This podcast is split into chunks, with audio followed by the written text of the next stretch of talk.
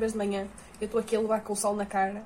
Eu não vejo nada. Eu pareço o São Paulo, quando teve a aparição de Cristo, ele ficou cego, coitado.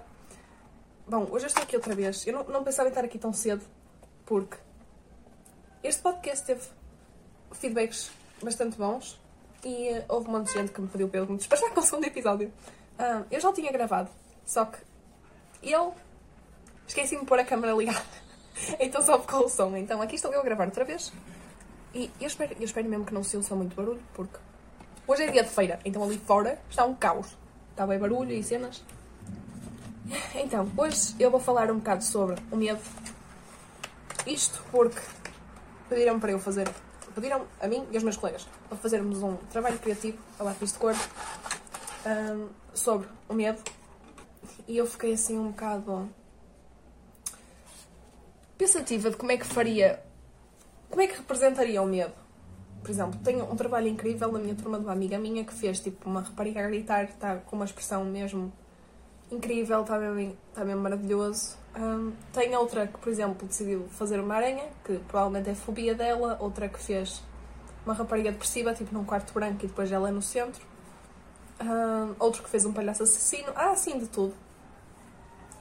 E eu não sabia bem o que fazer. E eu primeiro decidi em fazer fobias de outras pessoas e comecei a pensar em fobias de outras pessoas quando dei por mim a lista de fobias que eu estava a elaborar, que era para depois ilustrar, eram fobias minhas passadas. O que eu quero dizer é que eu acho que eu pensei em fazer dos outros e acabei por eh, fazer sobre mim no sentido de nós termos muita influência.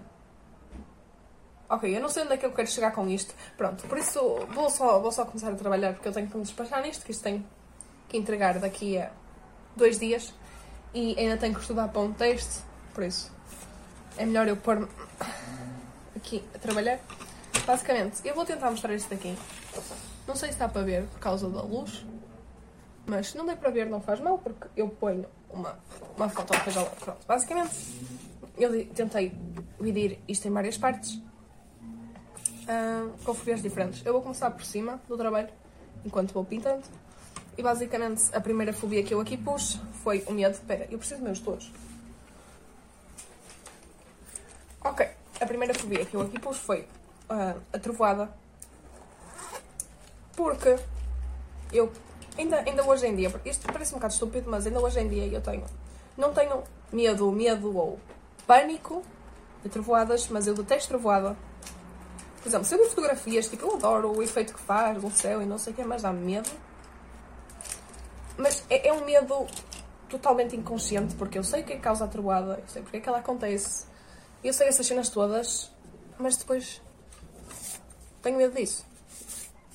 Não sei se é o barulho, o facto de, de, do barulho me fazer impressão. Por exemplo, eu, eu, quando ouço não tenho aquele pensamento que os, da, os antigos tinham em relação a oh meu Deus, é um Deus a ralhar comigo e não sei o quê, porque eu tenho a perfeita noção que não é. Mas faz-me impressão. Não sei, o facto da, da treboada faz-me faz um bocado de confusão e eu sinto um bocado de receio disso. Por isso foi a primeira coisa que eu ilustrei. Depois, a segunda, eu decidi fazer uns. o céu com uns portões, tipo a flutuar sobre uma nuvem. Isso assim parece um bocado estúpido, mas tipo uns trovões a. uns trovões nada, uma, uns portões a flutuar por cima de uma nuvem e. Um, com estrelinhas e com a lua e cenas.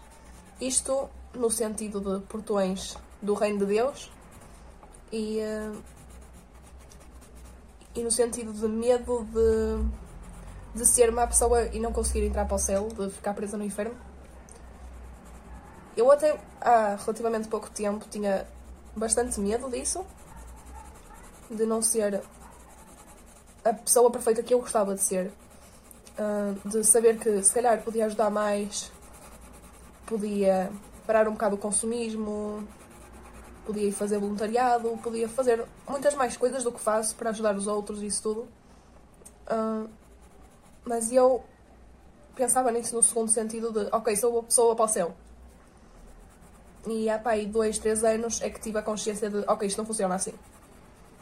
Nem sei se existe, por isso neste momento não vale a pena eu estar com medo disso Uh, e fazer as coisas com de sentido, apesar de serem boas ações, não é bom. Tipo, a partir do momento em que vocês estão a fazer algo eh, em relação ao ajudar, a querer ajudar com segundos sentidos, com outro propósito por trás disso, é porque não estão a fazer a coisa mais correta.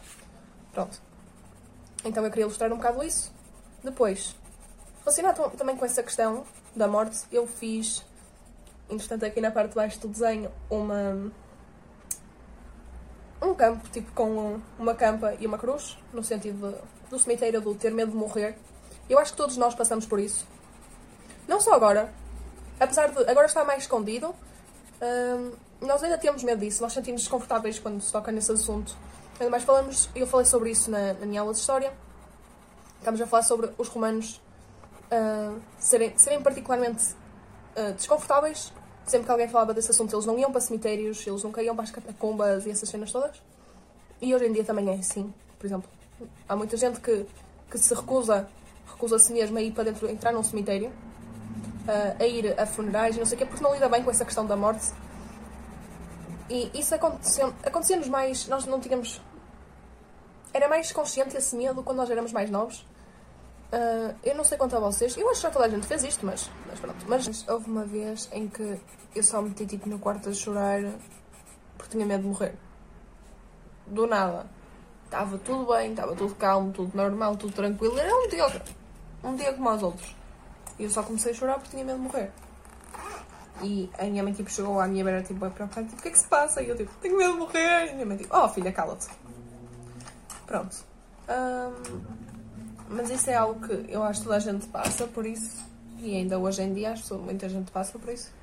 E esse medo acaba por se manifestar de forma mais consciente quando nós estamos numa situação mais de vida ou morte. Uh, o que é normal, porque aí é que nós nos apercebemos que há montes de coisas que nós estávamos a fazer. E relacionada a isso, eu desenhei o relógio também porque eu descobri uma fobia engraçada. Não só o medo de uh, o tempo passar e nós não aproveitarmos, que é um medo que eu tenho, mas eu descobri que há gente que tem medo, mesmo medo de relógios. Tipo, literalmente vê um relógio na parede ou um relógio de pulso e passa-se. E são fobias bem estranhas. Tipo, se calhar para algum de vocês é, isto é super normal, mas. Não sei. Cada um tem os seus pânicos. Tem e vou pensar nisso, isso é bem estranho. Mas eu também não posso falar muito porque tenho duas pessoas na minha turma que têm medo de carecas. Sim, carecas. Tipo, não gostam de pessoas carecas. Eu nunca tinha ouvido falar disto até este ano. Pronto, conclusão, já vi de tudo. Uh, mas, yeah, é isso. Pronto, depois, outra cena que eu desenhei foi os aviões. Eu, neste momento, eu não tenho medo de andar de avião. Há sempre aquele receio, porque o avião pode cair. Mas, é assim, pensem comigo. Pessoas têm medo de aviões. Os aviões é, tipo, são tipo o transporte mais seguro que existe. Sim, o avião cai e morre toda a gente. Não há chance de vocês sobreviverem. Mas vocês andam todos os dias de carro, não andam? Devem andar. Pronto. Ou pelo menos alguns de vocês. E os carros são tipo as viaturas com mais acidentes e mais mortíferos. Por isso, vocês não têm motivos para andarem assim todos. Coisa. A não ser que já tenham presenciado tipo algum familiar, aí é normal vocês terem algum tipo de fobia em relação a isso. Mas eu também tenho. É, é óbvio, eu tenho receio. A gente tem receio disso. Mas é algo a ser ultrapassado. Vamos, somos todos fortes juntos e vamos ultrapassar isto. Porque vocês, se forem andar de avião, vocês não vão morrer, ok? Tenham calma. Pronto. Não se excita. Da primeira vez que eu fui andar de avião, tipo, eu nem reparei, porque eu estava tão entretida na galhofa com a minha irmã que o tempo só passou e lá fomos nós. Pronto. Além de mais, porque o meu destino era a Disneyland Paris, por isso eu estava super eufórica. Eu não queria saber se eu tinha medo de avião ou não. Não, eu estava ali tranquila, só queria chegar ao destino. Agora, o próximo é o fogo de artifício. eu quando era mais nova eu tinha montes de medo de fogo de artifício, mas eu, eu panicava mesmo com, fogo, com o barulho todo que aquilo tinha e não sei o quê. E eu gostava do espetáculo de luzes, ai que giro. Agora já não acho tanta, tanta piada porque se eu vejo um, um espetáculo de.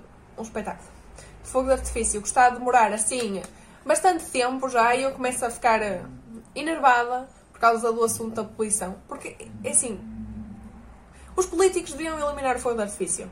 É, é, muito bonito, é tudo muito giro, mas isso é uma fonte enorme, enorme mesmo de poluição. Além do mais, para além de o fogo de artifício ser uma enorme fonte de poluição em relação ao fumo que ele liberta e essas cenas todas, as canas, quando caem, muitas delas, algumas, não muitas delas, mas muitas delas, mas algumas delas, ai, sério, mas algumas delas ainda estão, tipo, acesas e uh, há montes de fogos provocados por causa disso. Por isso, eu acho mesmo que as, o fogo de artifício era algo a ser eliminado.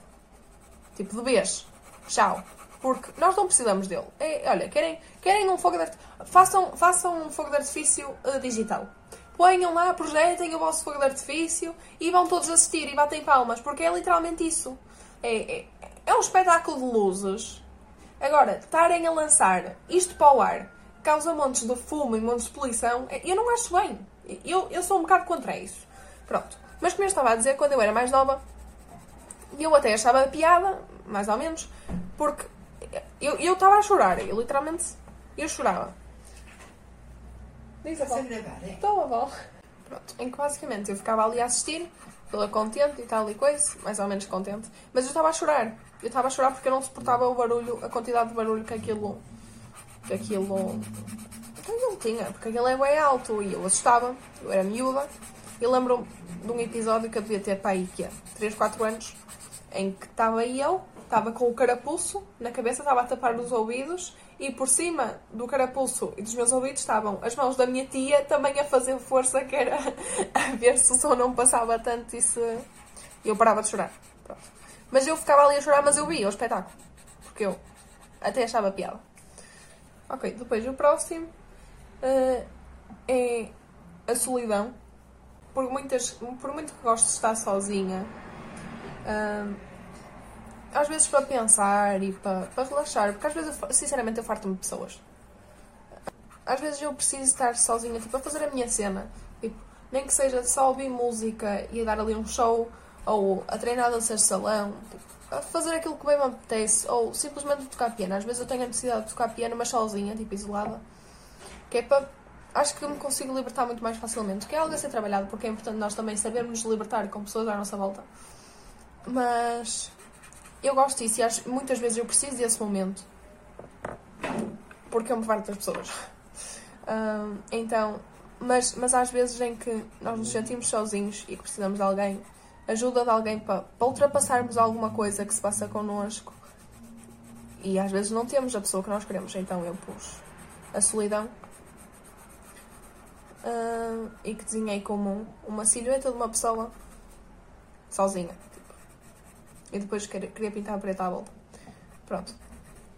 Agora, em contraste a isso, pus o medo da multidão. Uh, em relação ao medo de ser julgado, por aquilo que diz, em que eu pus um holofote numa, numa silhueta principal, numa pessoa principal, e à volta outras silhuetas de, de várias pessoas, uh, criando assim, uma dimensão de desconforto para, para a pessoa que, que está ali, porque não gosta de estar rodeada assim de pessoas, porque há gente, eu conheço gente assim que, que se sente mais confortável com as pessoas a quem ela é mais próxima, não gosta de, por exemplo, não gosta de falar muito em público, uh, mas há outras que se sentem simplesmente desconfortáveis por estar rodeadas de muita gente. Se tem um grupo muito grande de pessoas à volta delas, isso faz-lhes um bocado de aflição. Pronto, e era um bocado isso também. E pus o medo das pessoas se mostrarem também para a sociedade como uma rapariga que tem duas facetas. Tem de um lado ela com uma gravata, com um colete, com uma camisa uh, e com uma saia assim toda muito social, e do outro lado o estilo verdadeiro da pessoa com uh, uma, uma blusa de mangas em balão, com umas calças um, flare, assim, no sentido de a pessoa se querer mostrar, querer mostrar o seu verdadeiro estilo, neste, neste caso eu ilustrei como o estilo de roupa da pessoa, mas uh, tem um significado mais profundo que isso. Porque isso, apesar de ser importante, essa parte de nós nos mostrarmos o nosso estilo como nós somos e podemos usar aquilo que nós queremos porque nós gostamos de usar, um, tem algo. Não, é, não é algo fútil, mas tem algo mais profundo nisso, que é também o pensamento. As pessoas às vezes têm, têm dois alter egos e, um, e a sociedade só aceita um e elas só mostram um. Porque têm medo de mostrar o outro. E às vezes o outro é aquele com quem elas mais se identificam. E têm medo de ser elas próprias. Pronto, e em relação a isso também. Uh, fiz também a justiça, o medo da, da justiça. Ai meu Deus, eu, eu hoje estou a falar tão mal. O medo da justiça de, no, no caso da corrupção em que eu pus a deusa da justiça com uh, aquele, aquele símbolo que vocês veem às portas dos tribunais, que é a, a mulher vendada com uma balança equilibrada numa mão e com a espada na outra. Mas aqui eu pula um pouco diferente. Eu retratei-a com um dos olhos desvendados. Ela está interessada naquilo que está a ver na balança, que é, está desequilibrada porque num dos pratos está a fazer peso porque tem lá dinheiro. Uh, e uh, o outro prato está sem nada. E a espada está inclinada a apontar ao pescoço de alguém. Pronto. Que é aquela questão de, às vezes, o tribunal não ser assim tão justo quanto isso, de dar desse assunto da corrupção, de dar privilégio a outras pessoas por causa de títulos, de dinheiro, política. Pronto. E eu, por acaso, não acho, não acho piada nenhuma essa situação. Uh, por isso é que decidi colocá-la aqui. Depois, o medo de aranhas. Isto era um medo que eu tinha quando era mais nova. Tinha, tinha medo de. Eu tinha muitas vezes o pesadelo de eu estar em. Estar, sei lá, fazer o quê? Tá, não, já sei. Estava na minha cama e eu, tenho, eu tinha a noção que estava na minha cama deitada. Isto parece quase uma, uma paralisia do sono, porque vocês têm a noção que estão a dormir. Eu tinha a noção que estava a dormir deitada e que eu não, eu não conseguia acordar e que tinha bichos a virem todos os lados para cima de mim. E eu não me conseguia mexer. Eu tentava mexer-me, eu tentava soltar-me, eu estava presa à cama e tinha literalmente montes de de insetos a virem para cima de mim e a fazer-me formigueiros e essas cenas todas e eu passava-me com essa cena. Ainda mais, os bichos, isto não faz sentido nenhum, mas os bichos que eu tenho mais nojo são as formigas. Ainda hoje, tipo, ver, se eu, se eu vir só uma formigazita e eu, ok, está bem, deixa estar. Agora, se eu vir uma concentração de formigas, eu passo-me. Tipo, faz-me faz uma confusão danada. O facto de serem assim com muitas patas e depois virem assim a mexerem tudo, ai, Uh, pronto. E depois eu desenhei as aranhas, era algo que eu tinha medo, agora já não tenho medo em relação a isso. Acho que o filme do Homem-Aranha me ajudou a superar porque ele é um gato. Então, desde aí, desde que eu vi o filme, eu ando à procura de uma aranha radioativa para me picar e eu virar a Mulher-Aranha. Ok. E eu, eu, eu ando a ler demasiados livros. E a ver demasiados filmes, provavelmente. Ok, continuando. Uh, mais, qual é que eu tenho mais? Ah, agora o último eu desenhei dois homens, um gordo e um magro. E no sentido de contraste uh, em relação ao medo estético das pessoas ficarem demasiado gordas ou demasiado magras, mas também relacionado a doenças. Uh, as pessoas terem, terem medo de doenças, terem medo de não estar saudáveis, terem que ingerir medicamentos e não sei o quê, uh, terem medo da fome, que é o caso deste aqui mais magro, que ele está com, uma, com um aspecto mais ofici, ofici, ofici, Olha, está tá sem carne. Já não sei dizer a palavra. Está sem carne na cara. Só tem pele e osso. Então, basicamente, vem, vem para aqui, tipo, vê-se os ossos e não sei o quê da pessoa. Hum... E eu não sei porquê. Eu desenhei o careca. Porque eu estava a desenhar eu lembrei-me do Voldemort. Isto parece tão mal porque ele não tem nariz. Estão a ver? Então ele só tem tipo o osso. Não tem a carne do nariz. então eu resolvi, eu resolvi desenhar o moço careca. Não sei, lembrou-me bué do Voldemort. O que não faz sentido nenhum. Muito sinceramente. Mas pronto, e, ah, por acaso tem piada, porque acho que foi ainda ontem em que a minha irmã estava a dizer: Ai, não sei o que é. não, acho, não acho piada nenhuma a este rapaz, olha que narigudo, parece o Voldemort. O Voldemort nem sequer tem nariz. Pronto. Por acaso teve piada, porque foi assim bem imprevisível. Então eu só me comecei a rir. Pronto. E a rir-me rir bastante. Pronto, então, e depois o homem gordo, ele desenha tipo com um bigodinho e a barriga a sair de fora da, da, da camisola.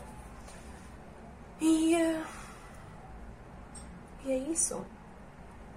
É isto que eu tenho para vocês. E eu acho que já me estou a prolongar demasiado. Eu vou ter que fazer aqui alguns cortes, se calhar. Pronto. Uh, eu queria falar um bocadinho mais sobre sonhos e pesadelos e não sei o quê, por isso acho que vou falar disso no próximo episódio, porque senão vai ficar demasiado comprido. E é isso. Pronto, eu espero que vocês tenham gostado. Uh, beijinhos e até o próximo podcast.